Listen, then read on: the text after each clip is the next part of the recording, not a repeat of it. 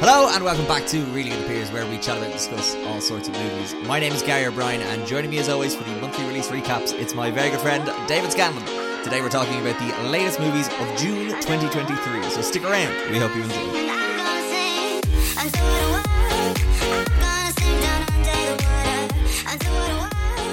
Mr. David Scanlon, are you? What did we think of June? The first one. Yeah, no, yeah, the first one, because the second Or one's not out 19, yet. 1984. Yeah. Oh, I haven't seen it. no. June was hot. June was hot. It's a hot Uh, month. I don't mean the sand dunes. I Oh. mean the month. Mm. And also the. There and- was there was also hot movies. Yeah, the in Cineplex cinema. was heating up, David. I had a good time. Yeah. Uh, I'm looking at some of these movies here for June, and I'm just thinking to myself, that was seven years ago. Yeah, it feels like What that. the fuck? Like, how did we not talk about Spider Verse already? How did we not talk? You did about... talk about Yeah, but like, Spider-Verse oh, do you what I mean? And then how have we not talked about Transformers Rise of the Beasts? Seems weird. Uh, yeah, I suppose. But Very you- strange. You got some preview screenings. I did, which means I have nothing but excellent things to say I about got, them. I got one preview screening. Yeah. And you get what you deserve. you have to go all in. yeah, exactly. Uh, hello. Uh, we're talking about the month movies today. The month movies. Yeah, the month movies today. On on today's day, we talk about the months, the, the collection of days before this day, which are contained to one month, where we talk about all the movies that came out in that on different days of that month. God, way to uncomplicate it. God, keep it simple. We watch some movies we're going to talk about. Yeah. Um, so if people want to jump around, there's time codes, and um, yeah, we're also going to talk about the movies that are coming out in July, uh, as in the five movies that are coming out in July. Uh, if you want to comment and interact with the podcast, you can. There's a Q and A thing on Spotify. There's the YouTube, and there's also the email address railing at appears at gmail.com. I meant to ask you actually. Yeah. This this is Yeah. a little bit of a I like tangent. I like when you just save a lot of your questions until we yeah. start recording every month. And if anyone's not aware of the months, it's a collection of days. But it's very important you know that they change. How many how many mon- how many days was this month? See, David, it's really funny you asked that because you need a song to help you figure that out. Uh, I was just wondering, have you have you got any new followers on the Letterboxd, which I noticed I have. Yeah, there's a few people. Oh yeah, follow us on the Letterboxd. Um, links in the description. There's a guy called Matthew Lewis. Don't know if you know him. Nope. Uh, Oisin. I don't know who that is. I That think Oisin might Cook? be Oisin Sands or Oisin Cook. Okay. Hello to both. And uh, Feels Bradman. That's Oh, good old Bradley. Yeah. Yeah, that's yeah. There you go.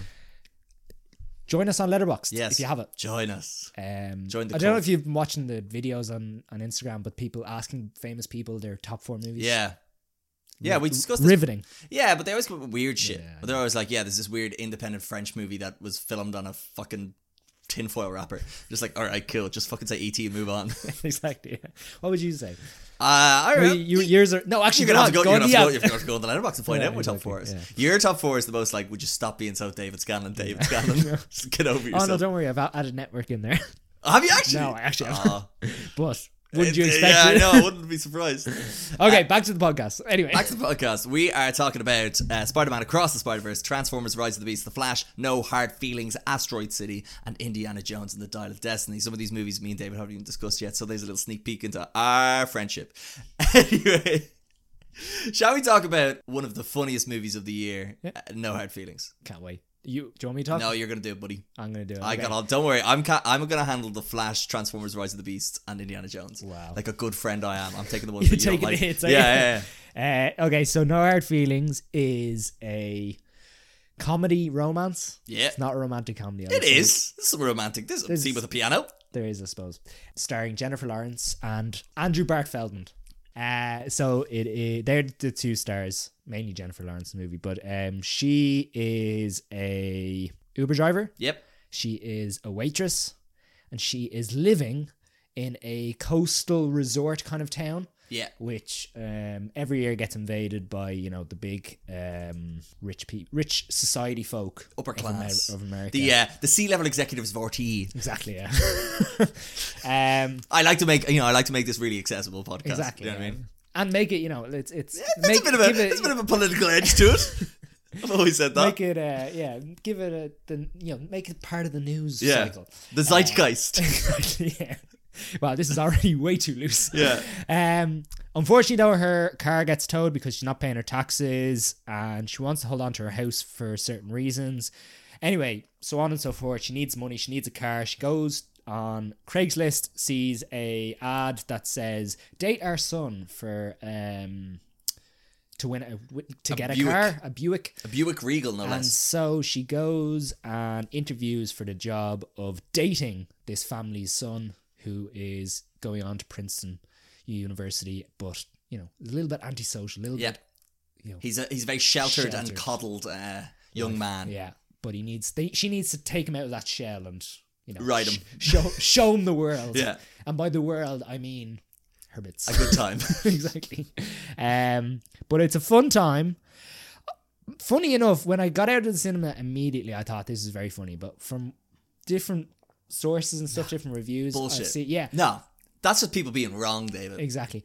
What I will say is Jennifer Lawrence ha- seems to be having a great time. Yeah. and I feel like what was the last movie she did before this? Uh, she did Causeway, but Yeah. that, if I recall, that was done before she took a- a break from Yeah. acting. So before that, that's not in my notes, unfortunately. But I do have the cast if you need it. Uh, so uh, it would have been around the time of like Mother and shit. Yeah, Um, I, I feel like she did a lot of serious stuff, and by serious stuff, I mean X Men. No, so she did like in 2016, she did A Beautiful Planet as the narrator of a documentary, X Men Apocalypse Passengers, then Mother, Red Sparrow, Dark Phoenix, Don't Look Up was probably her last big Yeah. movie. And I think she was pregnant on like the press tour for that, if I recall. Yeah. And I think she took a break after that then. Yeah. But again, all I want to say is she seems to be having a very good time on this. She's a producer on this, so you can tell she definitely wants to put her all into it. Andrew Barth Feldman, this seems to be his first major role. Yeah, except for the Ratatouille TikTok musical. Okay, That's what he's known for. cool. But yeah, that man has pipes. Yeah. Um, yeah, I was really enjoyed their chemistry. Overall, just a solid, solid kind of X-rated comedy or rated comedy. Yeah. Yeah. X-rated It's, or it- rated comedy. it's so rated, I'd say. Yeah. Um little bit of heart to it. There's a little bit of an edge to it as well Yeah. with some political undertones, which I liked. Yeah. Or fan of those. societal undertones. Yeah, observations on society. Yeah.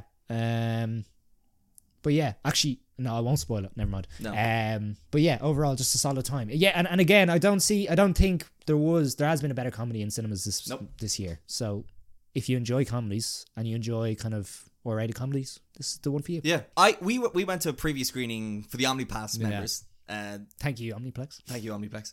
And Who what you call it? It was just full of everyone who obviously loves going to the movie often, but I love see, going to a movie on a fucking Monday night. Yeah. And everyone was having Is that a Monday night? was a Tuesday? Monday night, No, Monday. Monday night. Hundred percent. And uh, yeah, I could. Everyone was just having a good time with it, and the jokes are there's some really funny laugh out loud moments in it. And I think yeah, like you said, the chemistry between between the two of them are great. And it's weird to see this sort of everyone, not everyone, but a lot of the reviews I'm seeing that seem to have a problem with this movie aren't about the actual movie, but the premise of the Yeah. movie, which is that Jennifer Lawrence is a 32 year old woman um, what you call it, entering into a romantic relationship with this 19 year old kid. But like, that's not what the movie is about. Yeah. It's the setup to the movie, Yeah. but it's not really about. Well, it Yeah. is, but like, I don't know. It's a much sweeter movie than you'd expect. And I feel like the characters go on a journey. Like Both of them. exactly. You know what I mean? And it's not a case. It, it's she's not getting any sort of what's like. She's not doing it for like sexual depra- de- depraved reasons of like, oh, I want to. You know, have sex with this younger Yeah. gentleman. Uh, why did I say gentleman? Just lad. Anyway, uh, but no, as in like, but also like he makes her realize things about herself and vice versa and stuff. Yeah. And it has a lot of interesting things to say about like helicopter parenting and stuff like that. And that was all really interesting. Again, like it's not the best handling of the subject No, matter yeah. because based on the type of movie that it is. But yeah, I think it's just a really fun time. And um, like I've said it to a lot of people, and they said the trailer looks shite.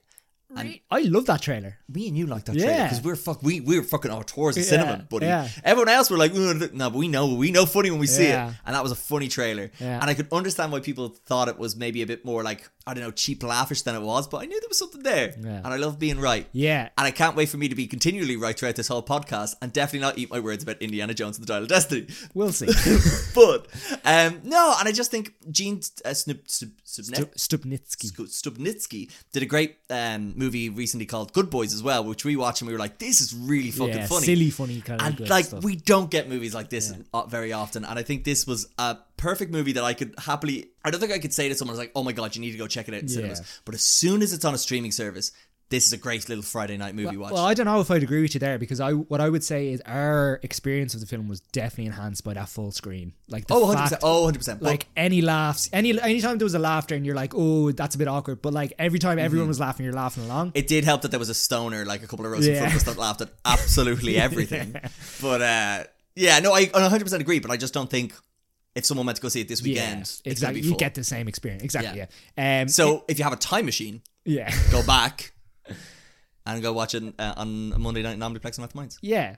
Uh, yeah, exactly. Mm. Um, no, but in, in just in terms of Gene Stupnitsky as well, like the other thing about Good Boys, which I really enjoyed, was again there was a lot of heart to that movie. Yes. Again, there was a coming of age element of You know, con- a, a controversial premise, yeah, but actually executed very well. exactly, yeah. And I think the idea of all out comedies these days they've kind of gone away. Like No. I don't think we've seen a proper good like all out comedy for Mm-hmm. a good while. And I feel like this is the last one I've seen for quite some time. Yeah. especially ones that like there seems to be studios getting away from like all out comedies in cinemas. They seem to be like pushing on- them onto yeah, streaming yeah. and stuff. And You I have to remember you people with Eddie Murphy. yeah, Balls. joke. yeah. Oh, you watched that, didn't you? Nope.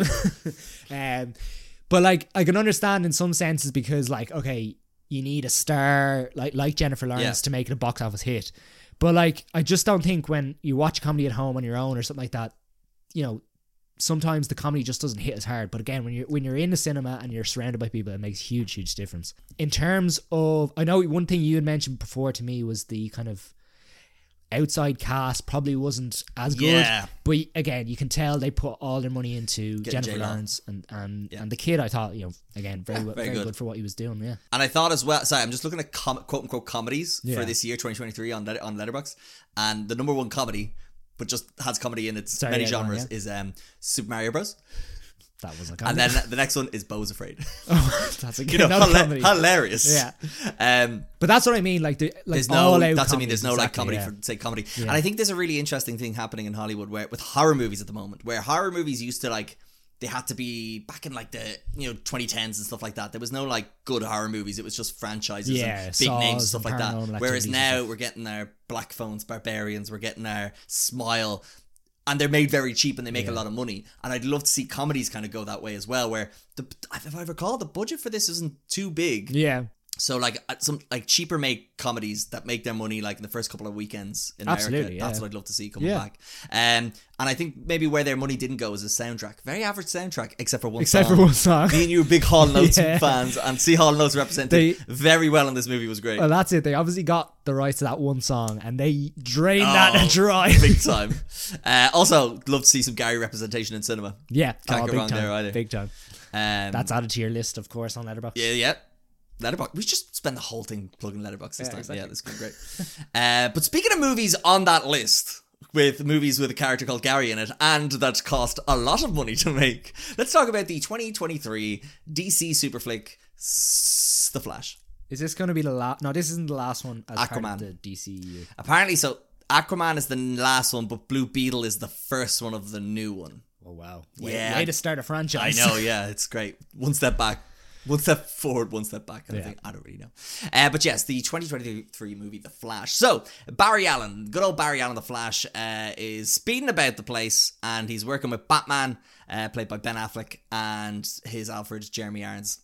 And he's still getting used to his powers, and you know he's still trying to like settle in on life, whatever like that.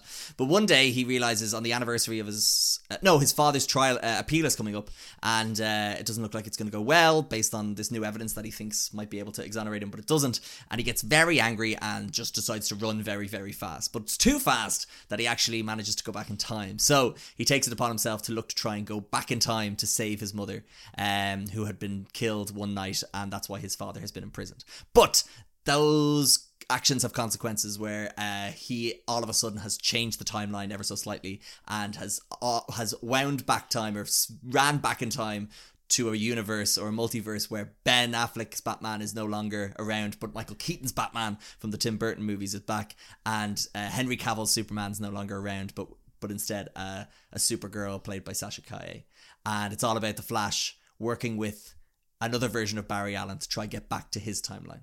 That sound right? That sounds like the whole trailer.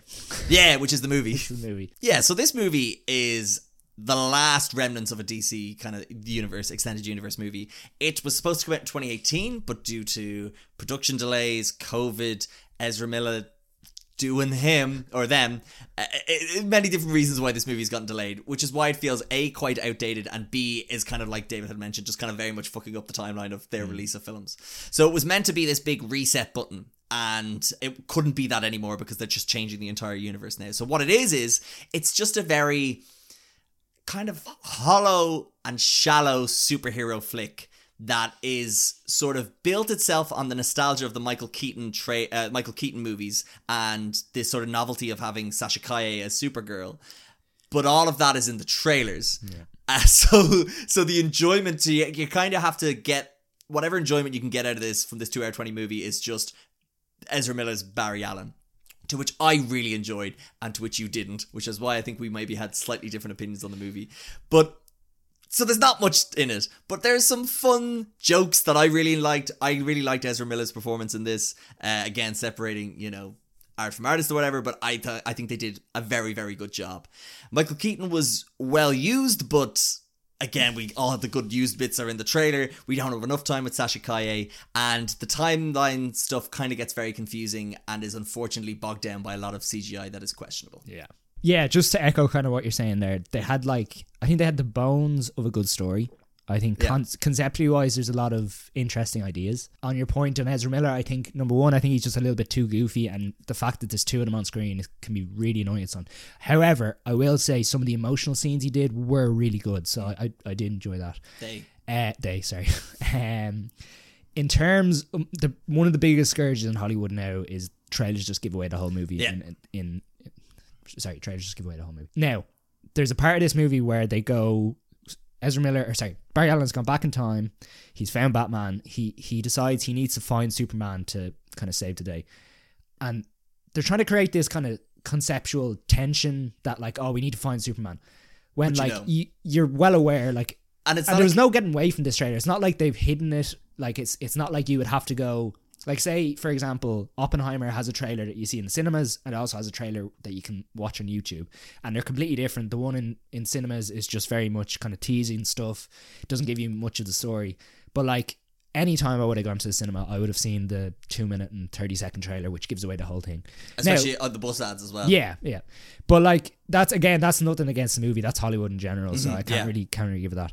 I enjoyed Michael Keaton. I enjoyed Sasha Calle as well. Like I Yeah, thought I thought she she's was great. But again, you just don't get enough of her. No. And like I would have liked more of a of a conflict between her and the Kryptonians Yes. um for a long period. Then yeah, so like I just think and to be, to be honest, I actually really enjoy being in that world. That the there's a kind of um an action scene at the start of the movie which I actually quite enjoyed. Yeah.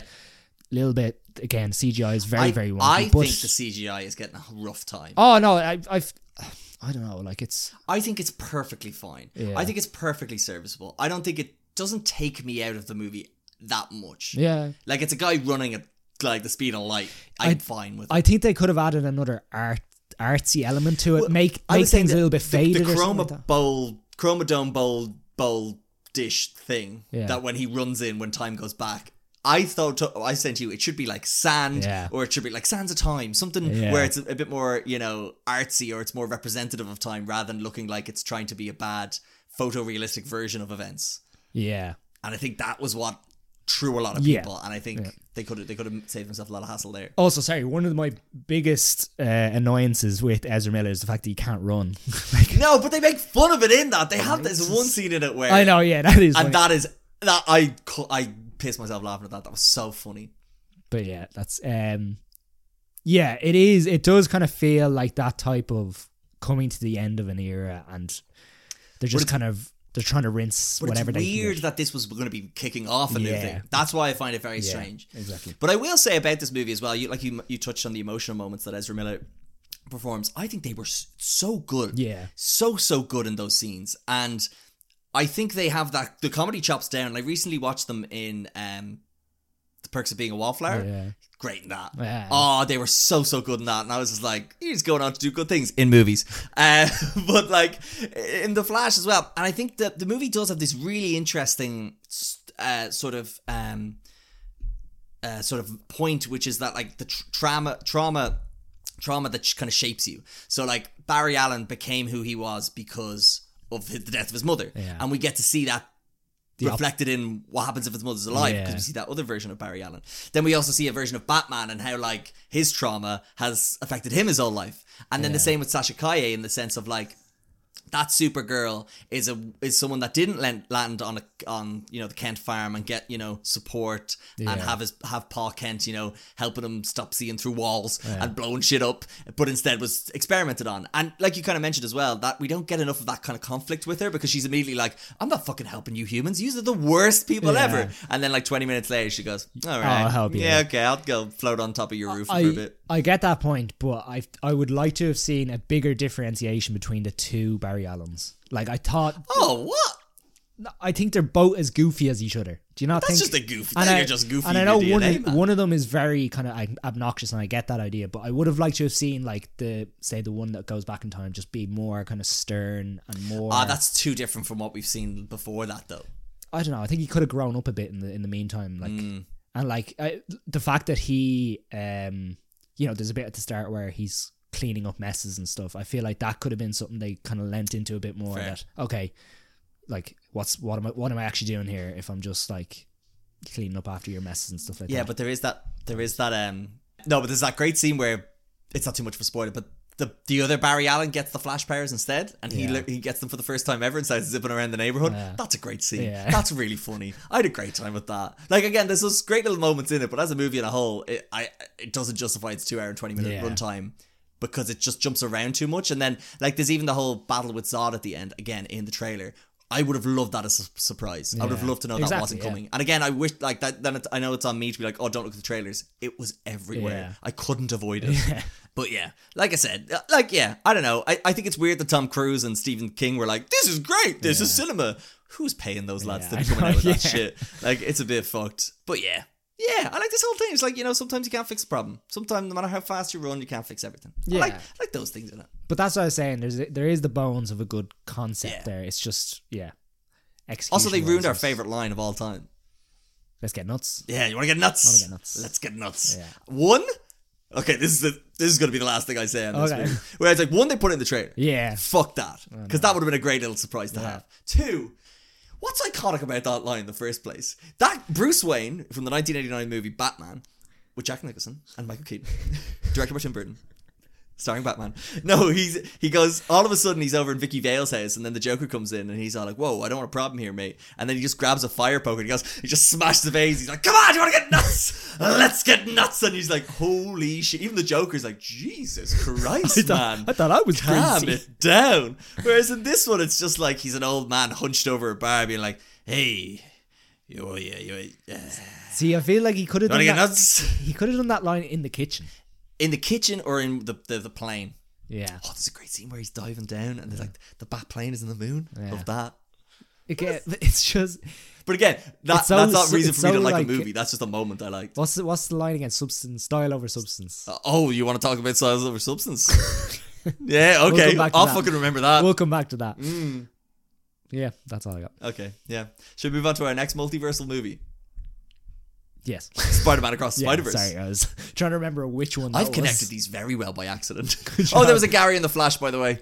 Yeah, Very funny scene. Yeah. I knew his name was Gary. Before he even said his name, I was Yeah. going like, that's going to be a Gary right there. yeah. Loved it. Even actually, Joe, even if you see it just for that bit, it's- Yeah, he's very. I just oh, know- girl from uh, Derry Girls in it. yeah, I don't know her name. She's good. She's good. yeah, Yeah, she's fine. she's a friend. Yeah. He's never going to be in it again. Nope. uh, uh, Spider-Man Across the Spider-Verse. Yeah. Um. So you talked about this already with your friend Owen, our friend Owen. our acquaintance zone. Yeah. What is Yeah. he? What would you say? He's a um, contributor. Contributor to the pod. Yeah, sure. I'm sure he'll love that. Um. But does he contribute? I feel like he takes more away. Okay. It's just Wow. wasted airtime with it.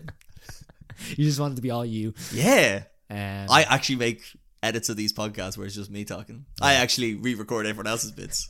But I with. Owen's bits, I'm like, I wouldn't say that. so it's just you talking to you. yeah, it's great. Yeah. It's like two Barry, Al- two Yeah, Barry Allens. It's great, and I run around while I do it. Um. So this is a sequel to Spider-Man Into the Spider-Verse. Mm. Covered on episode one of the podcast. Oh yeah, actually that's there you go. It's a callback. Um so this is the second installment. We meet Miles Morales, who has seems to have been Spider Man for maybe a couple of months, couple of, maybe up to a year. 18 months. 18 months, year and a half. um he's fighting bad guys, but he's also trying to deal with certain elements that were main plot points within the first film. I don't want to kind of spoil it. No. Again, this is a very spoiler heavy movie, I think. Yeah. Yeah, so do you know what? Just go see it. It's, it's Ah. class. I don't like uh, that's uh, there's no more. If you enjoyed the first Yeah, one, I, think- I think there's some things to say about it to set it up in case people haven't seen it. Yeah, okay. So he's he's dealing with the usual Spider-Man things Yeah. of you know trying to balance school, Yeah. family, Spider-Man stuff, um, time with his friends. Actually, yeah, uh, and then It's on the poster. it's on, You're fine. and I suppose then um, No one thinks it's a two hour and 30 minute movie where nothing multiversal happens. Gwen appears yeah. and introduces him to a whole new world. Yeah. And they go on a little little magic carpet. and Robin Williams like, hey, buddy. What do I call you, miles? what do I call kilometers? um, yeah, look, uh, great movie. Yeah, okay, well, I, time yeah, well, I think I, I think there's two things to point out about it. One, it's a two-parter, and people need to know that. I, I will, mate. I'll go back to that, but go on. They just need to know that. I, I'll oh yeah, okay. Two, I don't think it's as good as the first one, in my opinion, and I think it's weird. It's getting all this praise as like one. It was at at a time it was the best movie on Yeah, Letterboxd. yeah. Incorrect. It's a very good movie. It's a very good half of a movie. But what what else can you expect from a Spider Verse movie? You've got a great voice cast. Um, you've got the likes of obviously the guy who plays uh, Miles Morales, Shameik Moore, who's good. Hailey, Hailee Steinfeld's good. Brian Tyree Henry, fine. But I think for me, standouts. Jason, Tyree Henry.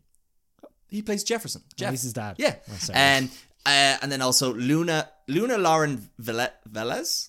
She plays Miles' ma, Yeah. but also the mother in Transformers: Rise of the Beast. A very confusing week for Gary because I was like, "Why does she sound familiar?" anyway, but no, for me, I think the two standouts are Jason Schwartzman. No, I say three standouts. Jason Schwartzman Yeah. as the Spot, a character who is very interesting and is Yeah. very layered that you probably don't expect going into the movie. Um, Oscar Isaac as Miguel O'Hara, who plays Spider-Man 2099, sort of the leader of this spider society thing that Miles enters into. Um, but then also your favorite man of all time, Oh man. Daniel Kaluuya as Spider Punk. Yeah, I've got my new favorite movie character. Um, You should have a list on Letterboxd. I like uh, movies that have, uh, movies that feature a character called Gary. You should be have you know movies that fight society. movies with characters who uh, are pro eat the rich. Um, I think this is this is Oscar worthy performance from Danny Kaluuya. yeah, Andy Serkis as the monkey was balls. This is great. that is great. It is, and it's what I will say is um, a bit like in the first one. Every character has their own time to shine. They're all given their correct amount of kind of substance behind it. There's you know there seems to be different types of uh, animation applied to certain characters, which I thought was great. In terms of um, the overall story, what I want to mention is I don't think I've seen it done as well, taking certain elements that have that like were brought into the uh, maybe the initial story, the the first in a say trilogy or whatever, Yeah. and then just elaborated on correctly or elaborated on you know to make it look like they haven't just like you know what am I trying to say? They haven't just like pulled on Yeah. a thread too too much. I feel like Something just like a Fast X where it's just like, oh, by the way, you remember that thing that happened? Well, there was actually this thing happening at the same Yeah, time, yeah. whereas it's much more natural in this. Exactly. And I feel like it's when you let's say for example you look at Iron Man. In Iron Man like Iron Man 1 is a great movie. I don't think they were leading up to any sequels. They just like this we're just going to make one good movie and Yeah. then we'll have a little tag on the end and see how how it reacts. Whereas you look at what they did in Iron Man 2, they take everything that happened in Iron Man 1, you know, him getting the the thing in his chest uh, and then he has to take it out whatever. And that's killing him. And so everything that happened in the first one, you've kind of just like oh that's it doesn't matter now because Yeah. this is happening now. I think like they they did the correct amount of just and it, it comes back to that character the spot you know he doesn't just come out of, out of nowhere and, you know his backstory is is um Mm. Rooted essential original. yeah exactly and it's rooted in Miles Morales' story as well Yeah. so which links those two um so yeah I, I just thought that was really really well done the introduction of new new characters especially new Spider-Man was really well done um there's a fight at the start that introduces Miguel O'Hara and Spider-Woman Yeah. Is that her name? Yeah. Oh, sorry. Uh, Jess Drew, played by Gesture. Issa Rae. Yeah. Um, which I thought was really well done. And again, there's another character that appears there. I don't want to again spoil anything, but yeah, I don't want to spoil because I feel like Yeah. that's yeah. but again, that character has their own animation applied to them, which Yeah. it just makes it just adds a, a lot of layers and depth to, to the world. Um, I agree with you that it's it's not as good as the first one. Number one, I think soundtrack wise, Mm-hmm. not as good, but I think the issue there is they only had one person producing this album Yes. or this soundtrack, whereas in the, in the last one they had multiple artists all kind of doing their own their own thing. So then, sorry, my, my final point is, and I- it's it's not a dig at anyone. If you, if you found the the ending abrupt or anything like that, I I totally understand. But like, th- there's always been this concept of you know ending movies on a cliffhanger, and and you know having abrupt endings has isn't the this isn't the first movie to do it. Yes. Uh, and I feel like personally, I found it okay. This is and maybe going in, I had that in my head that Yes. okay, this is going to end abruptly. But like you look at you know movies in the past, you know Empire Strikes Back is the biggest one. Like it, it and I have I have a re- go ahead. but I all I'm I, I, all I will say is that like I think it sets it up quite nicely for what's going to come, and the fact that we only have to wait a year is really nice. No, not anymore. It's not the twenty fourth of? March. No, Oh, I'll t- I'll finish. Go ahead and I'll. but I'm just saying in comparison to say something like Dune, which is what was it three years now? two years. Two years, okay. Wasn't it 2021? 2020? No, did that not come out during COVID? 2021 because we did the recap. Oh, okay, yeah. But it just in turn, I I didn't find it abrupt. I found it like a nice little natural way I- to just hype you up for the next I one. completely agree, but I think the movie kind of ends at two hours, and then there's 30 minutes of Yeah, just epilogue kind of thing. epilogue that Yeah. goes on for far too long. And as I've said before, it's not too much of a spoiler, but it's like all the pieces are laid out in front of you. And in my head, I'm like, that should only take 20 minutes to finish off. Realistically. Yeah, okay. Based on everything that's all set up, they're like, cool, now you just need to do the X, Y, and Z, and then the movie's over, like in 20 minutes, 20, 30 Well, minutes you could again, you, you don't know that. There we could don't be a know. I, what I'm getting is we don't know that. But it's just a bit. I would rather them wrap it up a bit earlier and have some of that epilogue be in the next movie. And I think with something like Empire Strike Back, yes, it's it's on a bit of a cliffhanger. It leads on to the next one, but the movie kind of like ends. It like ends, and then there's like that five minutes of like Luke getting a new hand, and like you know what I mean. And then that's it's not like 20, 30 minutes, which I think that's the problem with this movie has like two and a half acts instead of three acts.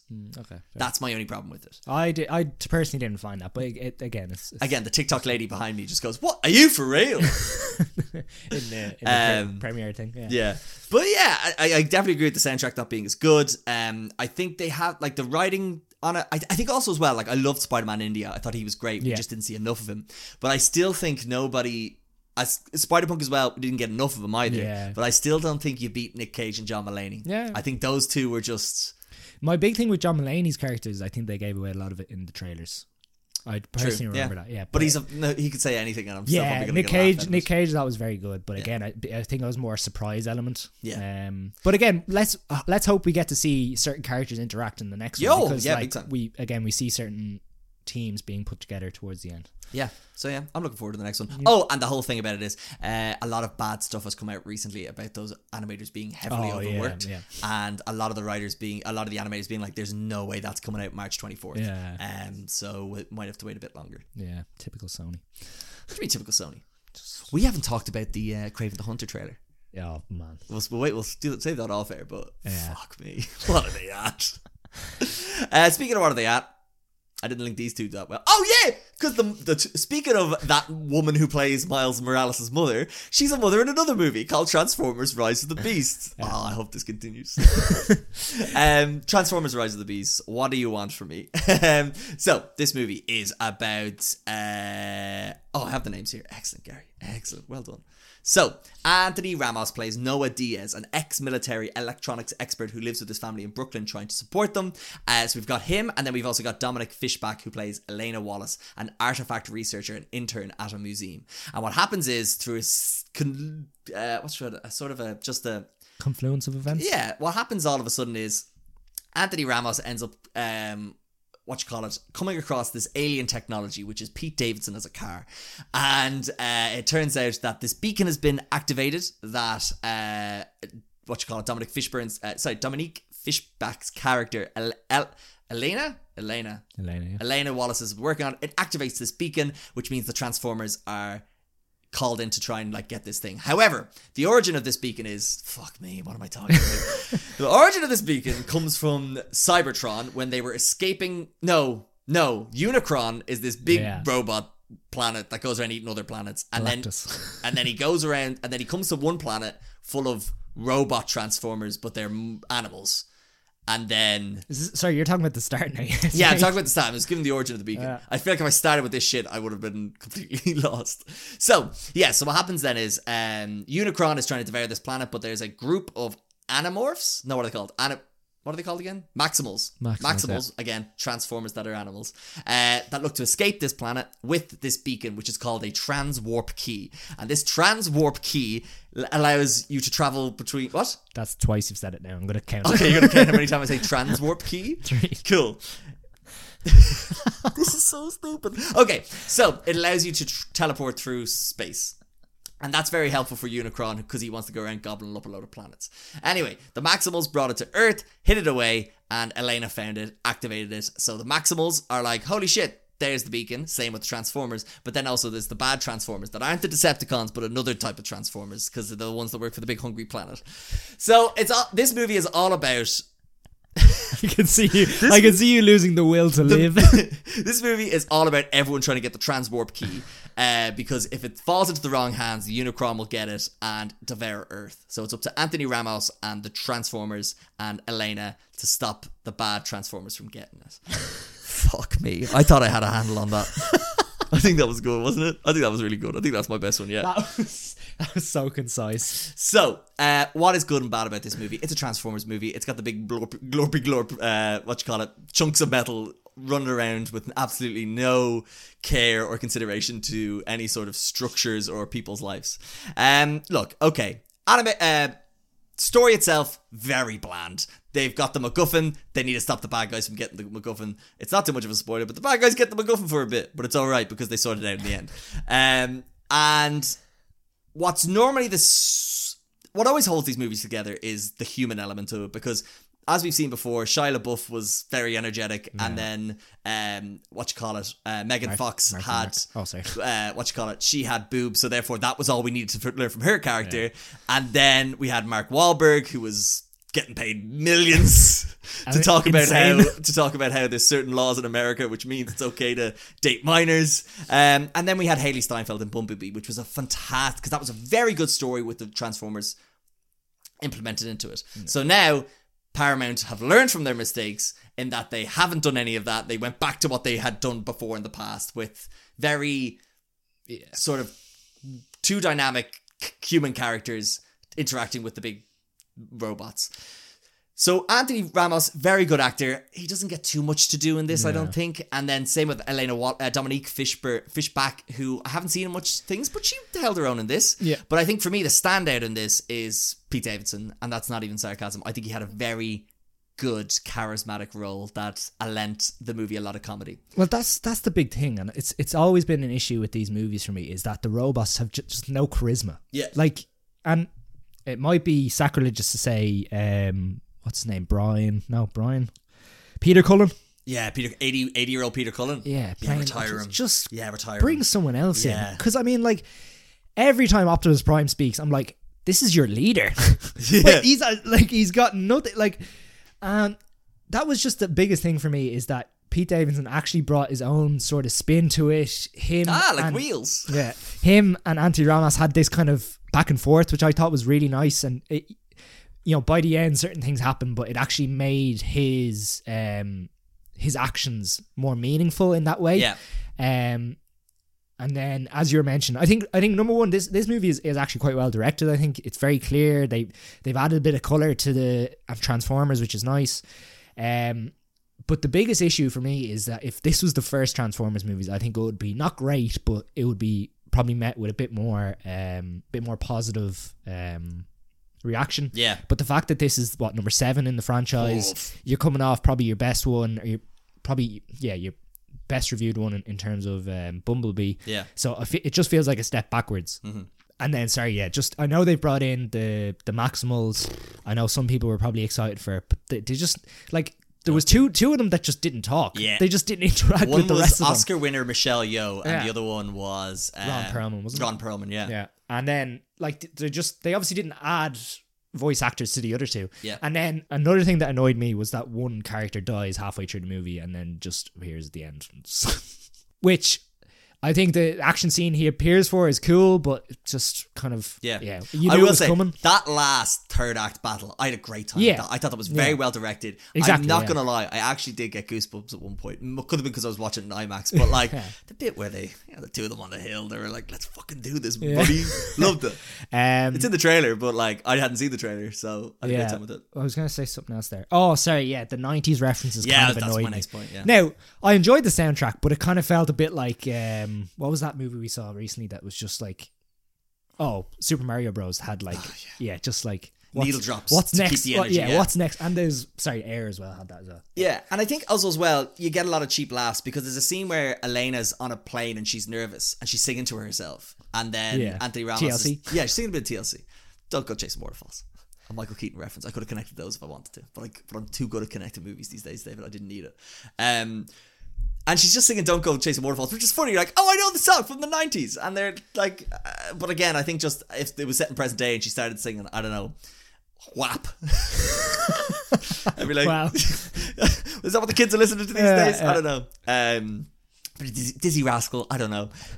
um, I would just be like, yeah, you're a bit weird, aren't you? Yeah, Um, but yeah, yeah, it's totally it's fine. good global globe trotting stuff. Yeah. That's all fun. Um, and, and and it's I think I think my problem is the first act is too long. Yeah. Because I realized that like we were that whole thing before they get on a plane is an hour long, and I'm like, where was that time going? Yeah. And again, I think there's a there's a fine mix with these. There's a fine balance with these movies where it's either like you're either going to focus on the human characters and make their character development a thing, or you're going to have the big robots smashing each other. So that's something Bumblebee did very well Yeah. because it only, it kind of had those moments sort of It was well balanced. it was well balanced. Whereas I don't think of this, I think it was they were just like we need another big blockbuster and we need to make like a billion dollars. Um, the villain very bland, very boring. yeah, a bit disappointing from uh, Peter Dinklage. Dinklage, yeah. I would have expected more from him. Um, the the villain actually uses the same plot plan three times in the movie and it doesn't work. That was just something I noticed Yeah. halfway through. Um, yeah, it Did just you see that? Because he has like two sidekicks. Yeah. One's in like a pickup truck maybe, and the other one is in like something you'd see driving around some shady parts of Dublin. I was just like, that's a dirty car. I was like, he's Uh, definitely a bad guy. yeah, Oh, some other great people in this cast, though. By the way, we've got uh, what's his name, Cristo Fernandez from uh, Ted Lasso's in this. yeah, yeah. He's great. Uh, who else we got? We got John DiMaggio. He plays Stratosphere. He plays the Yeah. plane. Um, there's some, yeah, there's some other good people in this. I forgot about that. But th- my biggest issue is they just there's no almost no differentiating the characters. No. like, there's just and I'd almost just like them to say, "This is your character. Add whatever you want to it. If you want to make them."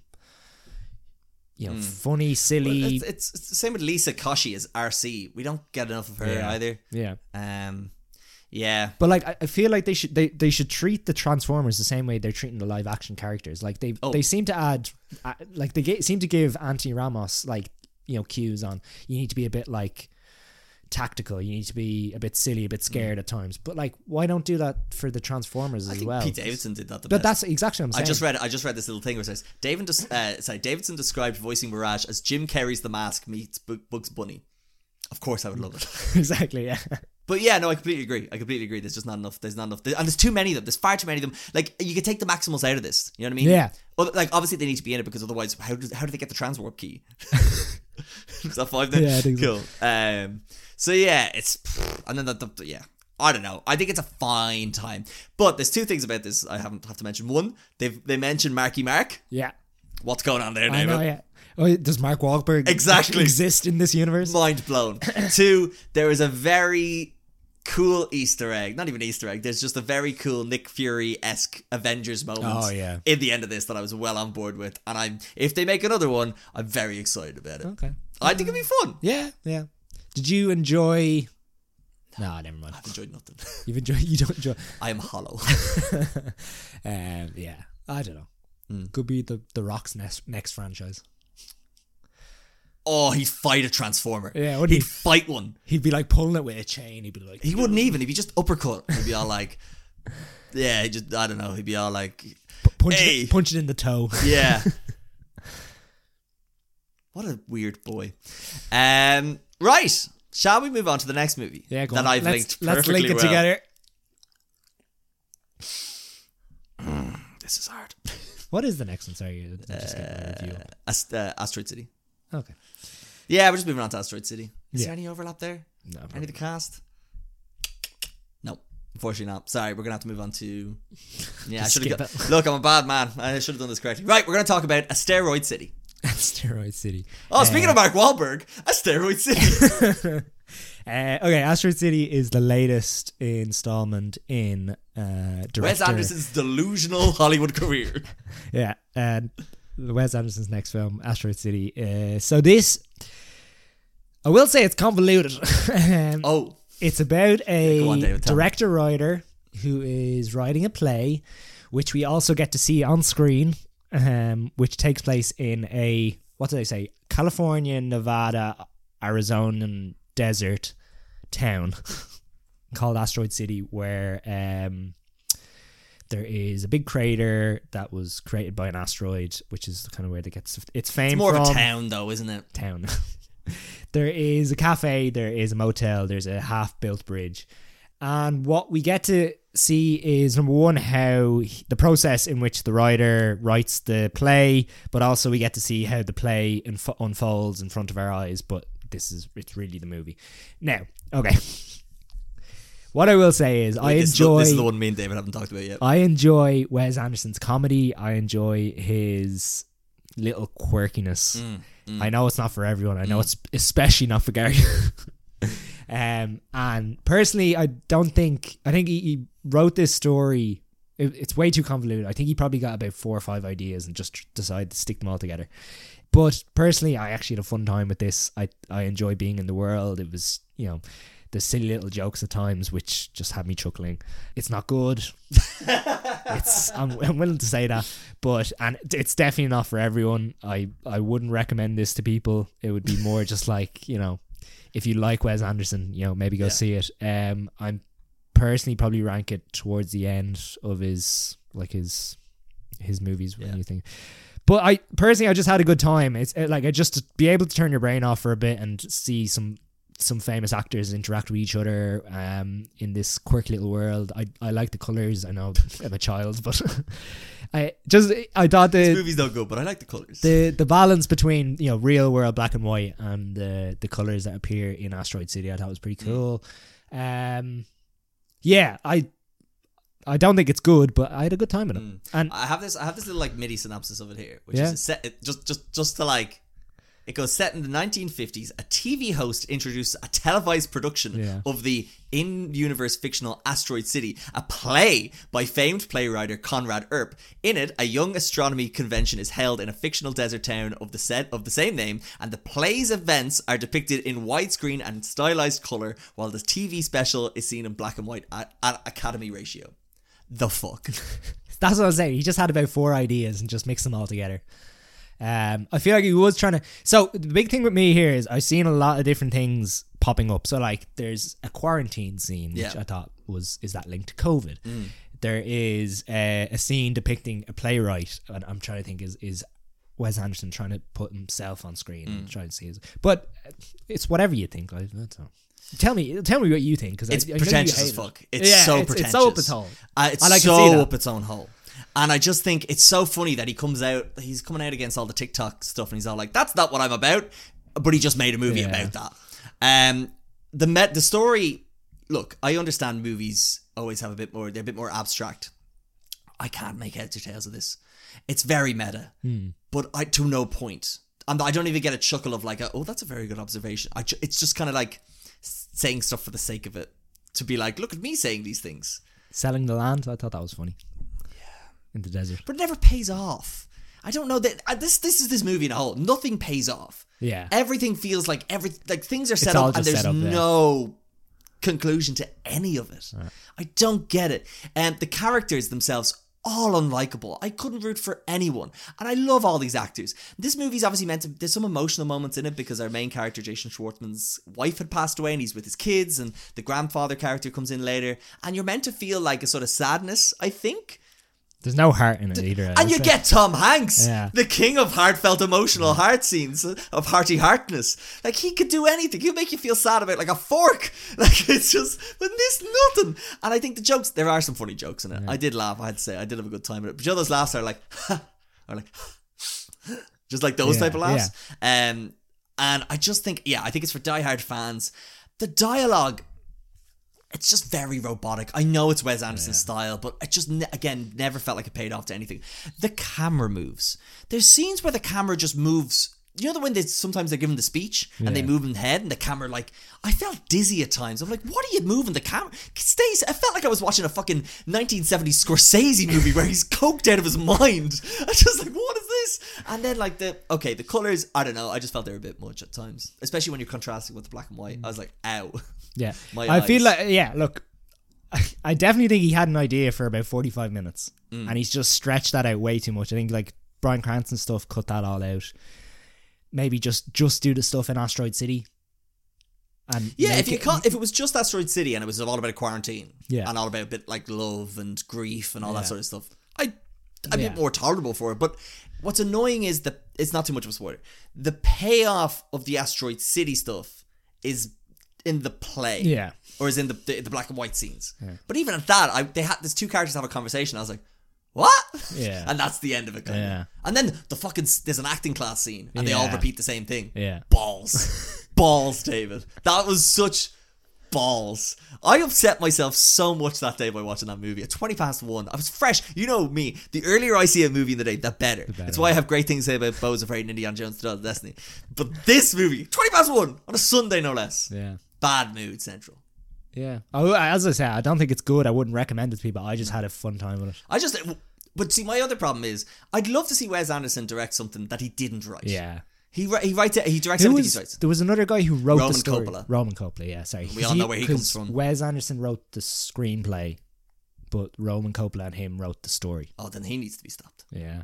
Either way, no, I think I'd love to see him direct something that he, he didn't write. I think it'd be really interesting. Yeah. Like imagine him directing something written by who's fun, Sco- uh, Aaron Sorkin. Yeah. That'd Imagine a court scene. Yeah. with uh, Wes Anderson directing. Um, yeah, like I, I can't disagree with anything. It's just more my personal preference. I Yeah. had a fun time, but great um, cast. I, I just yeah, there was just way too much to it. And like, I like the song. There's a good song in it. There's a good song in On it. top, on top of that. there was yeah. I just it's it's stretched way too thinly. It's like butter spread over too much bread. It's just there's holes in it. Yeah, you just everywhere. feel like you've been holding on to the one ring for the too one long. ring for too long. Exactly. That's where that's from. Sorry, I was thinking where I was going. To. Um, but yeah, um, yeah. Don't rush out to see it. Go Mm. Yeah. watch Grand Budapest Hotel or Go watch No Hard Feelings. No Hard Feelings. Exactly. Yeah, Yeah. hundred percent. If you were looking for a, A proper comedy, yeah. Uh, speaking about uh, butter spread over too much, spread over too much bread. Yeah. Indiana Jones and the Dial of Destiny. I told you I connected these somehow. Is it my turn? Yeah. Yeah, okay. Is, is this our last film? Yeah, it is. Yeah, we mentioned this. God. One. We didn't do. Uh, we didn't do uh, Tell Me Saw the other day because David hasn't done any movies this month. I did two movies and I'll recommend them to nobody. there you go. Uh, Indiana Jones and the Dial of Destiny. We meet up with Harrison's Ford, Indiana, in 1969. no, before that. Do you remember? Wasn't that? Did they not go to the moon? Oh no, no, no. Okay. So we meet him in 1969, and Harrison Ford, uh, Indiana Jones, is retiring, but all of a sudden his goddaughter comes into play about this certain artifact that her father, Indiana Jones' Bez- Bezzy mate, who we haven't heard about for the last four movies, uh, was obsessed with. But she has a she wants to try and um, you know find it to be able to honor her his, her father's legacy. But we realize with this artifact, there's a bit of history with it because we go back to 1941. Sure. Why not? Where Indiana Jones had Oh actually no, it was towards the end of the war. yeah, 1944. man, 1944 or something. Um, around Sisu time. exactly. Uh, That's a callback to that's last. back to the last episode or the last monthly episode. Um, and yeah, so we, we realized that uh, his paths had crossed with this style before when he was teaming up with Toby Jones, who was playing uh, Phoebe Waller-Bridge's Father. father. Uh, she's the goddaughter, uh, and he comes up comes up against Mads Mikkelsen's Jurgen Voller. And um, flash forward, like I said, to 1969, and uh, Mads Mikkelsen's Jurgen Voller has helped the US get to the moon, and but his real goal is he wants to find this dial of destiny. So it's all about Indiana Jones, Phoebe Waller-Bridge, and Mads Mikkelsen all trying to uh, get this dial because it's Archimedes' dial and it does something bad. Yeah. That's about it, isn't it? Um, I distinctly remember Christmas in my grandparents' house being told about Indiana Jones for the first time.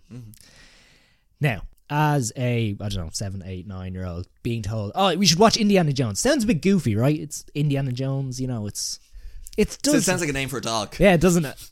Um, The dog's does- name is Indiana. It sounds a bit silly, but we sat down and watched it, and I've been captivated by the character ever since. Okay. I love Indiana Jones.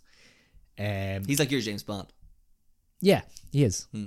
Like he's Spielberg's James Bond. Yeah. um, I love, I love those first three movies. I think they're almost the perfect trilogy. Oh. Um, now, what I will say about this movie is it's a fun time. You'll some people will find some enjoyment from it. My biggest issue is I was just unsatisfied Yep. by the end, and I think the issue, the biggest issue with making an Indiana Jones movie that's uh, making Indiana Jones movie now is that those those first three movies were just so you know set in their time in terms of like the way they were the way they were manufactured and built and stuff that you know the practical effects the everything was just grimy and dirty. Whereas it's just with the CGI in this it was just so it, it made things look so um shiny and clean which just it doesn't feel Indiana Jonesy I, I again I can't say I, I love seeing you know Harrison Ford playing the character again seeing him on screen and uh, he does a decent job at times. Uh, there is some flashback scenes which I thought were probably some of the best de-aging we got. There it's not perfect but it's it's some of the best we've seen especially when you compare it to the likes of Luke Skywalker and Carrie Fish or Carrie Fisher's Princess Leia in in Star Wars and who else? Tarkin as well um so like they've they've definitely really improved that but again it's it's not perfect. Um that opening scene is probably my favorite bit in the movie. Um Phoebe Waller-Bridge is grand. Story wise I think there's a lot of holes in it for me. Like what happened to Mads Mikkelsen's character between flashback and present day is a little bit wonky. I'm not I'm not gonna dig you know it's I'm not gonna nitpick but Sounds it's like just yeah exactly. It's, it is a nitpick but yeah my just my biggest thing from this movie was just kind of unsatisfaction by the whole thing and I don't know if I had huge expectations going into it I was I, I suppose when you, you get the likes of um, James Mangold back on board or on board, um, you know, you have obviously Harrison Ford, Phoebe Waller-Bridge doing parts of the script. You you kind of I kind of had certain expectations, um, but yeah, just a little bit disappointing. And yeah, I kind of wish they'd kind of stop dealing with this character, or else you know what, recast and put him back against the Nazis. Uh, Just Oh, know. he's already said. Harrison Ford came out and said, "If I die, the character dies." Okay, and maybe yeah, maybe that's Yeah. the best thing to do. But like they they they've done other Indiana Jones projects without him. Yeah. So like, but yeah, I I what I will say is if if you're going out to see it and you want to see it, do uh, make up your own mind because I'm not going to say that. No, because I'm Yeah. not going to say Yeah. that my opinion is the only correct one. You know, as you said, Gary, you went in with probably lowered expectation. and You enjoyed this, but yeah, it's just it's. If, if this wasn't Indiana Jones, I think I'd have a better time with it. This was going to be my counter argument. Is it better or worse than Uncharted? Yeah, and see that's the thing. You gave Uncharted four stars, I, I had a great time with Uncharted. but it's because of the the Yeah, source material. Exactly, I, yeah. get that, and that all comes down to expectations. Yeah. And I went in with low expectations. You went in with high expectations, and I was blown. I wasn't blown away. I had a great time with this. Again, it's not I don't know if it is better than Uncharted, but anyway, go on. Um, no, I think so. What? So yeah, I I disagree. I don't. I don't think it's. I don't think what you're saying is incorrect, but I would disagree with some of it. Yeah. Where it's like, I think this is a really fun, thrilling, globe-trotting adventure where, ah, like, I don't, I, I- like, I don't really care about some of the plot holes, or I don't think there is Yeah. many plot holes. I just think it's you just go to A to B, and it's kind of just a fun action set piece in each of the Yeah, I- adventures, and like you kind of follow around this dial and the, it, it does all the classic Indiana Jones or the, all the sort of sort of treasure hunting things where you might have to team up with the bad guy at one point and then it looks like Dave's the upper hand and it does all it hits tick, it ticks all those beats. But I think what sort of stands out for me about this movie in compared to like maybe the more average ones is James Mangold's directing. Uh, it, it's not Spielberg Indiana Yeah. Jones like don't get me wrong it's, it doesn't be, match up to that. But I think some of the action directing is very very good. Um some of the some of the line delivery it's great by both Yeah. um, Waller Bridge and Ford. I agree, Ford's not very energetic in this, but he does the best he can. He's Yeah. 80 years old. Yeah. Still got some sort of rig. He's got a great rig on him. Uh, and Phoebe Waller-Bridge's character, a lot of people are giving it shtick because they kind of preconceived notions of what that type of character is going to be in this movie. Yeah. And she's not really, but she's a really nice counterbalance to Harrison Yeah. Ford in that she is morally corrupt, Yeah. but they both have the same goal. And because they have that shared past, they're on the same side. And it's really interesting to see Harrison Ford kind of teaming up with that person because he hasn't really had to do it in the past Yeah. in the Indiana Jones franchise. franchise. Um, I'll agree. The kid that's in it, he's fine. He's no short round. Yeah. Uh, but what you call it, I, I, I think he still does a fine job. Um, the CGI for me, that was the biggest thing about it. I didn't love the digital de aging. And I think some of the some of the like background CGI, I felt like it was maybe on the void or something like Yeah. that. Um, but the actions, the action scenes, the tuk tuk scene, the opening train scene, um, all of them have this escalating. It, all this have them escalating sort of momentum, and then they all have that typical Indiana Jones like he thinks he's safe, but it's about to get ten times worse. And there's some nice little callbacks to the originals. There's some great thing about snakes that me and you had a really good time at as well. Um, it's got it's got the the, the Williams score, which I think is makes it as well Yeah. the villain is the villain. Um, yeah, I don't know. I think it's just I think it's just you switch your brain off and you go to your cinema, you watch it on a big screen, and it's a fun time. I think if you look at it as the potentially the last Indiana Jones movie to close out a story, it's not good in that sense. Yeah. But yeah, it's just a fun globe drop. Globe Yeah, I, I will agree with you. I think I enjoyed the um the action set pieces. My my probably my biggest issue is like they had certain action set pieces set out. The threads between them just a little bit too loose for me, and I don't know. It Yeah. it, it just kind of felt like oh we need to go here to do this, and that's all they were doing, ch- checking boxes. Now my final point, and what I will say is, um, someone asked me, oh, sh- you know, I like Indiana, or I've never seen Indiana Jones. Should I go see this movie? And my answer was no. Just Oh. go home and watch Last Crusade. Watch Raiders. Would it not be better to watch this and then go back to watch the originals? Mm, Or if they maybe. really like the first three based on your recommendation, and then they go like, oh, "Can't wait for number five. and then Ah, you're okay, like, so David you, you, you think you want to lower their expectations with this one, and then okay, maybe. But like I just said, you know, instead of you know wasting your money and wasting your time with watching watching this two and a half hour movie, go home and watch the original trilogy, which is you know far better. I still, I, I stand by this is a fun turn your brain off. Block. But that's what that's what I'm saying. Like the you're saying the other three aren't as good. Are are you saying Those are different movies. Those are. That's what I'm movies. saying. You're you're much if you if you haven't seen Indiana Jones Oh, ever yeah. before, this like this is not the one to see first. In the same way, like with I don't know. Hmm, Ant Man, I don't know Star Wars. What? sorry, I'm just thinking of something. If you haven't like, seen Ant Man one, I just say go back and watch. I'm trying to think of something that's like terrible recently, and just like if you go back and watch the originals, but you know, Fast and Furious. the first one. yeah, buddy. Um, Back when they were actually racing on the streets. um, Live action Disney remakes. yeah, there you go. Little Mermaid. Little Mermaid. Uh, I should really watch the original. Oh, Creed three. Yeah. Yeah, watch Rocky. Yeah. Um. Yeah. I don't know. I think we're. Just, I'm su- very surprised at how polarized we are on this. Mm. But again, you have much more of a love, a deep rooted love for Indiana Jones. I, I, No, you do. I'm, No, try- I'm even trying to take that out of the Nah, equation. you can't though. I'm trying to, but I, I still don't think. I, now that you say it, I think I had a better time, like objectively, with in Uncharted. Fair. Like the fact that the two, Even with the, the kids talking behind us. yeah, I know the, the two characters in that give more like enthusiasm to the role than Oh no! Harrison come on! I think Harrison Yeah. Ford puts a lot of enthusiasm into does. this. He's just old. Like I know. like, he's like put him to bed. nah. He's but I I I I, I don't know. I think it's weird. See, one, why was this a can? yeah, And two, other, like there's no message besides Nazis are bad and they love art. You gotta give it to the Nazis at some point. Like they looked at, they liked a lot of art. You know what I mean? They were cultured. Bad people. Yeah. I should edit that out. yeah, definitely. um, I'm try- I just try to think like look, put it this way: the Nazis were never looking for the transwarp key.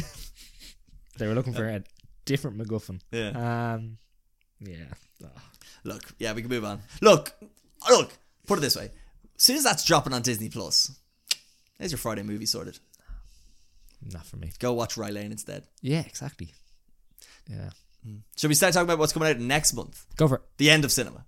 Movies are movies are over after this month. We've established. Oh, yeah, as, sorry, as a course, society because you're either about I I'm really fucking sick of the Barbie Oppenheimer thing. I'm actually just You're either a plastic doll or an atomic bomb. just just just and this whole thing about the double feature thing is like no like i look i'm a psychopath who's been to three movies in a in a day but going to see barbie and oppenheimer the same day opening weekend are you mad be a load of lunatics Anyway, know. we'll do what- the- what's that? Five and a half hours in the cinema. nonsense. Yeah. Anyway, right, we'll get kickstarted. Elemental, woo!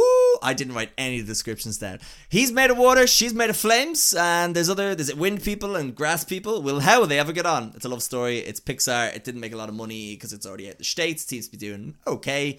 Review wise, I'll watch it when it gets on Disney Plus. Yeah. Correct. Um, oh, the movies. Everyone's everyone's like, oh, will Mission Impossible be good? Will Oppenheimer be good? Will Barbie be good? Guys, guys, what do you do? What are you what are you leaving your gaff? Why are you spending like 15, 20 quid to go watch a movie on a big screen? Watch a movie at home in the comfort of your home on Netflix. A, bu- a, a service that I'm, as far as I'm aware, has never done anything wrong to gouge money out of people. And watch a movie called The Outlaws. It's a, it's a beautiful. Uh, this movie called The Outlaws, and everyone's like, Gary, what the fuck's The Outlaws? I have no idea what you're talking about, Gary. But the other way, I was like, hey, hey, No Hard Feelings looks good. And last month I was like, Strays is coming out, even though it's August. But everyone's everyone's everyone's missing out on the Outlaws, David. It's directed by Tyler Spindel. You know, the guy who did The Wrong Missy for Netflix, which everyone said was the worst movie ever. He's also done a he's also he's also directed the Rob Schneider comedy special on Netflix. So this guy knows comedy, David, all right? I know what you're thinking, just get to it, but no. Uh, and who else does it have? It has Adam Dev- Adam Devine in it, Divine? Devine, yeah. He's in a load of great stuff. Nina Dobrev? What? Comedy queen. You've got Ellen Barkin. Uh, are you... Look, let's say you're not barking up the wrong tree with this. And then you've got... Who's this? Who's this character? One sec. Is this? I, I can't I can't read the name, but by the looks, David, he looks like he's from Navan. Navan native actor Pierce Brendan Brosnan getting a big filthy paycheck from Netflix to appear in a movie that looks awful. It looks so bad. So basically, it's about a straight-laced ba- bank manager is about to marry the love of his life when his bank is held up by the infamous ghost bandits during his wedding week, and he believes his future in-laws who have just arrived in town are the famous outlaws. Did you get it? Yeah. That was too much. Yeah. Um, I think you gave that m- movie way too much time. I think I talked about that more than I did uh, Asteroid City. I'm sure the amount of time you've put into that bit yeah. was half was double the amount of time they put into the concept building. How dare movie. you? Are you saying that Ben Z- Zazovi and Evan Turner didn't think about it? You know Ben Zazovi, who did Sherlock Gnomes and the Tooth Fairy 2, the better Tooth Fairy. Really? No. No. uh, and then the other guy who hasn't written any other movies before. This looks awful. This looks this looks woeful. This is the type of movie where I'd see it be coming out on Netflix. Like the problem with Netflix is they're not making good movies. Uh, but Pierce Brosnan's in it, so I'll probably watch it.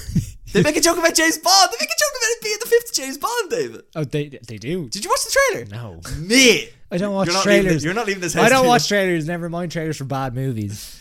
Ah. Anyway, it No. looks awful. Skip it.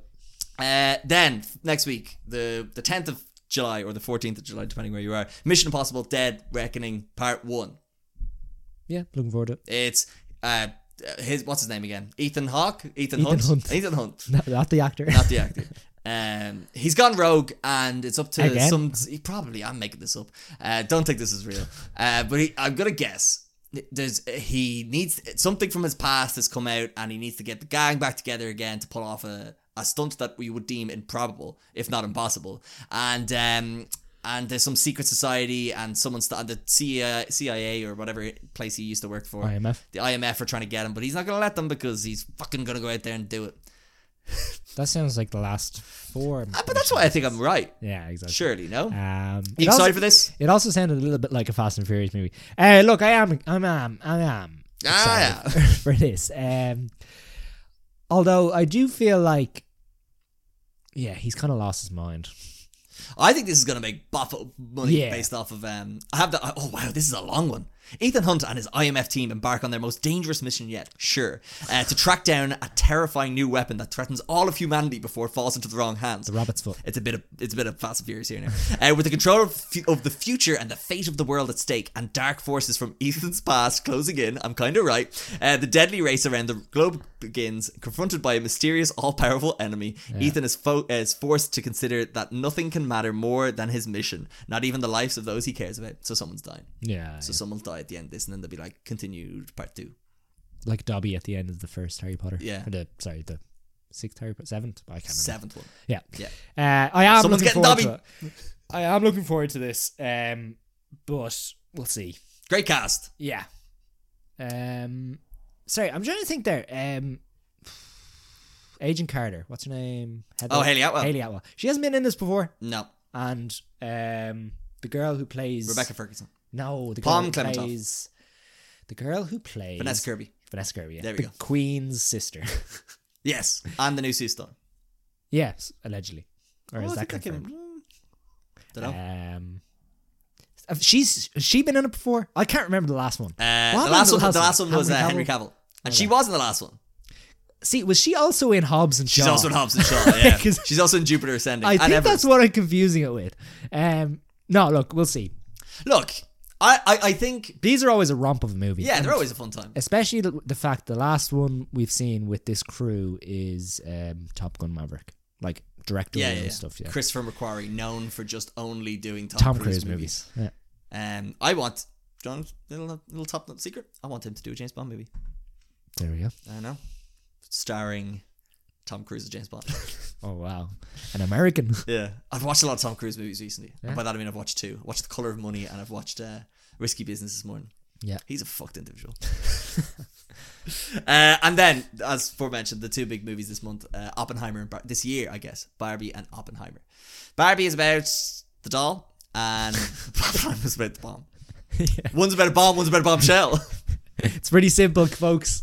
Um, the only thing I have to say is I hope Oppenheimer is good. Actually, no, I only hope that Cillian Murphy's performance in Oppenheimer is good so that he gets into Oscar contention because that man deserves an Oscar because he's from Cork. An underrepresented uh, portion. Do you see? This is where I get the, the podcast gets the most loose. You see, Paul Mescal's been invited to join the Academy. Yeah. Why? He bought a rug. Yeah, So Do you not, do you not get inducted into the academy If you get- win. oh, But sorry. they've invited a lot of people to add more diversity and stuff like that. So there wasn't anyone from Kildare. So, and also he has a nice rug. Do you mean from the movie? Aftersun, Oh, yeah. yeah. That's gonna, that's that's, gonna feature heavily in the Punisher podcast, Ah, by the way. Class. Because that's all he does in that movie. he just buys a rug, Yeah. Uh, he cries a bit. cries a bit, but then don't worry, he feels better because it's a rug. yeah. Um, yeah, that's a bit weird, isn't it? Uh, Who- yeah. There was one, someone else though famous, wasn't there? Uh, the the the, the, uh, the girl uh, wasn't your one. Shoe? No. Shoe? There's a load of people who were inducted, like uh, Brendan Fraser and all those. Anyway, so Oppenheimer, stacked cast. Christopher Nolan's coming back in a, with a bang uh, after Warner Brothers were like, hey, can you make a movie for a certain amount of uh, money and then, like, you know, we get these percentages? And he's like, Yeah. no, I'm going, I'm bringing, I'm taking my bomb and I'm going to another company. Yeah. Universal are like, you can have whatever the fuck you want, just make us a load of money. Yeah. So he made this three hour movie about how the atomic bomb was made with the cast with one of the most stacked casts of all time. Um, but yeah, mo- most importantly, Cillian Murphy as Mr. Oppenheimer. Yeah. I I I have a hot take that this is gonna be mid. I'm I'm happy to be proven wrong, but So wait, you you didn't like Tenet or Tenant? I thought Tenet was fine. Yeah. I thought Tenet was fine. I thought Interstellar had very good visual moments, but as a story, I thought it was meh. Same with Tenet, and I feel like it's going to happen with Oppenheimer, where he's going to be so focused on bomb shit, it's actually going to be a boring three-hour movie. I just want to. I just want a good Nolan movie to get excited about. Inception's great. Do you not think like this is going to be more of a character study? The fact that it is I, about I hope so. Yeah. But I, I, I, there's something about like Christopher Nolan will be sitting in a room with a camera pointed at Cillian Murphy, and he's just like, "Nah, nah, this got to be bigger. This got to be bigger. Can we just like We have have?" to. This is going to be on IMAX. that's what I mean. He's like, he's so. I don't know. I could be so proven wrong, but this is the hunch I'm getting from the movie. It just seems to be very like yeah. selling me on the spectacle rather than the story. See, I don't. I don't know if it is. I feel like I. I haven't watched any trailers apart from the ones that's in cinemas. Yeah. And the, again, the nice thing about that is they've they've put a trailer in cinemas, which is just a teaser, which means that you don't get. And like I. I know there's a big cast behind this. I can't remember who's on, who's in it. I think Matt Damon's in it. I could do a list if you No, want. don't tell me. Oh, you don't Uh, know? No, I definitely I've definitely heard names, Benny but I, Safdie's in it. oh, we're gonna hear about that. um, but that's why I'm excited is the fact that it, I don't know anything about this. I know, I know it's gonna be and I, I, like Cillian Murphy is front and center, and I feel like it's gonna be a character study on him, his thoughts, his regrets, his you know, and it, from what I can tell, the little bit of the trailers I've seen, I feel like it's gonna go through his life, maybe pre bomb, during bomb, after bomb, and hopefully we'll get to see that character involved. Sorry, you know what I mean. Yeah. No, After Bomb just sounds like a much better name Yeah. for After something. Yeah, but like see that character evolve, and that's what I'm hoping to see. And I'm sure we're I, hopefully there's some sort of like the whole U.S. military construct and all Yeah. this stuff. Hopefully he just I Yeah. hope so as well. I honestly hope but, so. Yeah, I'm just worried. Yeah. I just don't think Nolan is a guaranteed deliverer anymore. Yeah. That's Because fair. especially when he there's no studio experience. It's always yeah concept over Yeah. yeah again happy to be proven wrong. This is just my hunch on it. Yeah. And I feel like what's going to happen is the internet are going to tell me this movie's great, and I'm going to come out of it being like, that was fine. happy to be proven wrong. yeah That's my hunch. yeah Speaking of that, I have the exact same thing with Barbie. Where Barbie is uh, the the tagline is to be to live in Barbie land is to be a perfect being in a perfect place, unless you have a full existential crisis or you're a Ken. Okay So this movie is Margot Robbie's Barbie, Yeah. and she uh, she goes into the real world and starts to realize that um, the sort of I guess the nuances of being a Human. woman, I Oh, think, yeah, woman. in in in sort of real life and what sort of is expected of women, i.e., in like the Barbie land and stuff like that. Yeah. it's written by it's directed by Greta Gerwig. Incredible director. She did Little Women and Frances Ha, uh, which I have not watched. I will watch before I get Ha. uh, Ladybird and Ladybird, yes, I, I, that was, I was Sorry, you were building up to it. Um, so yeah, those are, I, I love Little Women. Wasn't a big fan of La- Ladybird and Frances Ha TBD. Um, but it's written by Noah Baumbach. yeah hit and miss Hit and miss. I liked Marriage Story, um, but you watch White Noise. yeah that was nonsense Nonsense. So yeah, I, yeah that was on Netflix so this movie looks like a lot of fun. Yeah. I want the comedy to be there. That's I, I uh, there, there looks to be very funny moments in it. Uh, Ryan Gosling has come out and said it's the best script he's ever read. Time Magazine said it was good. Notoriously good movie reviewers, Time Magazine. So it must be Yeah. good. No, I don't know. I'm very. I'm looking for a fun time. It seems to have some really funny, witty observations on society that I'm hoping to enjoy Yeah. as well. But mm. it does that mean it's a good movie? yeah That's I- my word. my my yeah I, I'm kind of with you there does it get too meta Yeah, that's And, my thing. It's like it's an, a more message than movie. yeah That's what I'm worried about. Again, happy to be proven wrong, but I feel, and then I feel what's going to happen is the internet is going to say this is good, and I'll come out being like, it was fine. so who's wrong oh, like I'm, I'm happy to be wrong. Like again, I know my my my review of Indiana Jones is very inflated to what other yeah. people think, yeah but as someone with a movie podcast, I feel like I stand for something. exactly Um, you've got two legs to stand Yeah, on I love Ryan Gosling. Yeah. love with a passion. J- tell you why I'd also speaking of actually wanting Oppenheimer to do well for Cillian Murphy, I'd love this to do well for Margot Robbie. I think she is an incredible actress.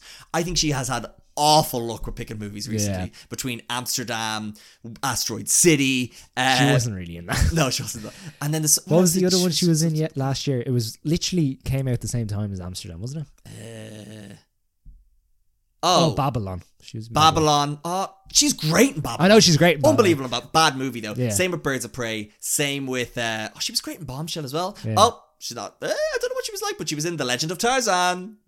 You seen that? Did you not see that? I have seen it. Yeah. Oh, sorry, I can't fucking remember what she's like. Now I was too busy focused on that Hozier song. Uh, and then she's also in About Time, a movie with a corrupt message that people need to be more angry about. She's a great actress. Sorry, she's great. She's great in Wolf of Wall Street. She's great. Mm, uh, she's, she's how do I describe it? She's well used in Once Upon a Time in Hollywood, but I don't like what she was used to do. And she's great. She's great in She doesn't get enough time in Once Upon a Time in Hollywood. Great, yeah, great night Tonya, great as Harley Quinn. Um, but so I want to see, I want to see her have a big movie behind it, and this is like this is I feel like her last big shot to have a movie that is going to be um highly marketed, highly budgeted or funded and stuff like that. So I'd love it to see- do well for her and for the guys as well. Yeah, I don't know if you've seen the memes about like, um, obviously, um, Tom Cruise and the Mission Possible crew, and then Greta Gerwig, Margot Robbie, and the Barbie crew are all getting on the bandwagon of like one tick, two tickets to Barbie, two tickets to Oppenheimer. Just the memes about like Christopher Nolan knocking on uh, Cillian Murphy's door. Come on, Barbie, let's go party. yeah, exactly. Cillian Um, Murphy's just like, no, No. that's not my job. You ever seen the interview of him doing? of someone being like, "Oh, so you and Tom Hardy are both British?" And he goes, "Irish." Irish. I'm Irish. He's like, "Oh, so you're both from that northern Irish?" Irish. exactly. that man takes no. Um, I shit. love it. It's great. Um, also in this movie, by the way, uh, do you mind if I say the cast for this? Yeah, go on. You know, you got Ryan Gosling, like I said, America Ferrera. She's very funny. Yeah. Uh, Will Ferrell eh, Issa Rae. Would love her to be funny in this compared to Spider Across Spider Verse. Kate McKinnon. I love her in SNL. I don't like what she's doing in the trailer. Yeah. So I'm not. I'm unsure about. Uh, Rhea Perlman's in this, who you might know from Matilda. Yeah. Uh, what else? Who else is in this? Emma Mackey from um, Sex Education. Education. Same with the new Doctor Who. What's his name? Ah. Oh, I don't know his name. Yeah. You dirty pig. Ah, what? Where, what? Why is it not in Letterboxd? Letterboxd is good. Just ignore this being bad. Uh, and then yeah, there's a lot of other like people who I want this movie to do well for them as well. Yeah. And I look Simu Liu. Simu Liu as well, uh, Michael Cera. Yeah. Uh, but yeah, I don't know. I'm just I'm apprehensive about it. I think it's got a lot going against it that the marketing's paving over. Yeah. I don't know. I feel like that's probably a good thing though that you're lower lower. Yeah, I've low expectations for both. Yeah. And just remember, if I am right about this, I'm gonna fucking milk it for years. But again, that's going to be your opinion. Like that's not, Oh yeah, yeah. that won't be objective truth. No. But nothing is objective truth in your Well, in except your for head. Asteroid City being balls. Yeah, Like that's not my opinion. That is a balls movie. Yeah, that's right. I can I can agree with that. Yeah. I did, didn't change my enjoyment. There you go. Ugh, Shut up. Um. Yes, that's July. Oh, we have a nice short episode next month. Is there nothing coming out that last weekend? No, Like, who's going up go- against the other going- okay. So there you go. I don't know. I feel like there's a chance for a little indie movie to Go watch No Hard Feelings again. Exactly. Yeah. Yeah. But that's it, David. That's it. That's it. That's June. Had a great time. That's Dune two. Hmm? That's Dune. June. June. Done. June is done.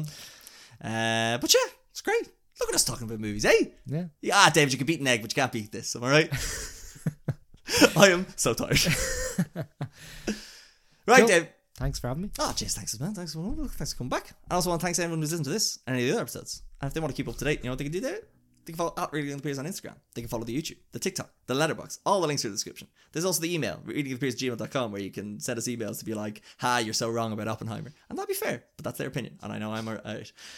Uh, subscribe and follow on Spotify and Apple, and give us five stars and stuff like that. And uh, yeah, anything else? I was going to mention something that I've been doing previously or recently. So what I do is I listen to the podcast on Spotify, Mhm. um, and then I typically turn on a video on YouTube of the Spotify of the sorry podcast in my background while Yeah. I'm working, Yeah. just to get more views on Get the, the get, get the bump up the numbers. bump the numbers. Yeah, because So- there's some studios that aren't playing ball and aren't letting me go to things. So I need more people to like this. You should call them. Oh, they don't have to like it. They just need to like bump the numbers. bump the numbers. Yeah. Yeah. You gonna, do you want to call out any studios? No, just in case. no, but let's just say if I was to give bad reviews last month, you could probably correlate.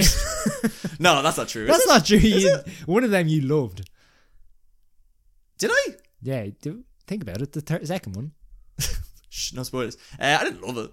Ah, but you yeah, gave, you gave it, yeah. positive, more positive Look, than uh, negative. Uh, yeah, yeah, that's yeah. I don't know. How am I ending this? can, can you tell it's a Sunday?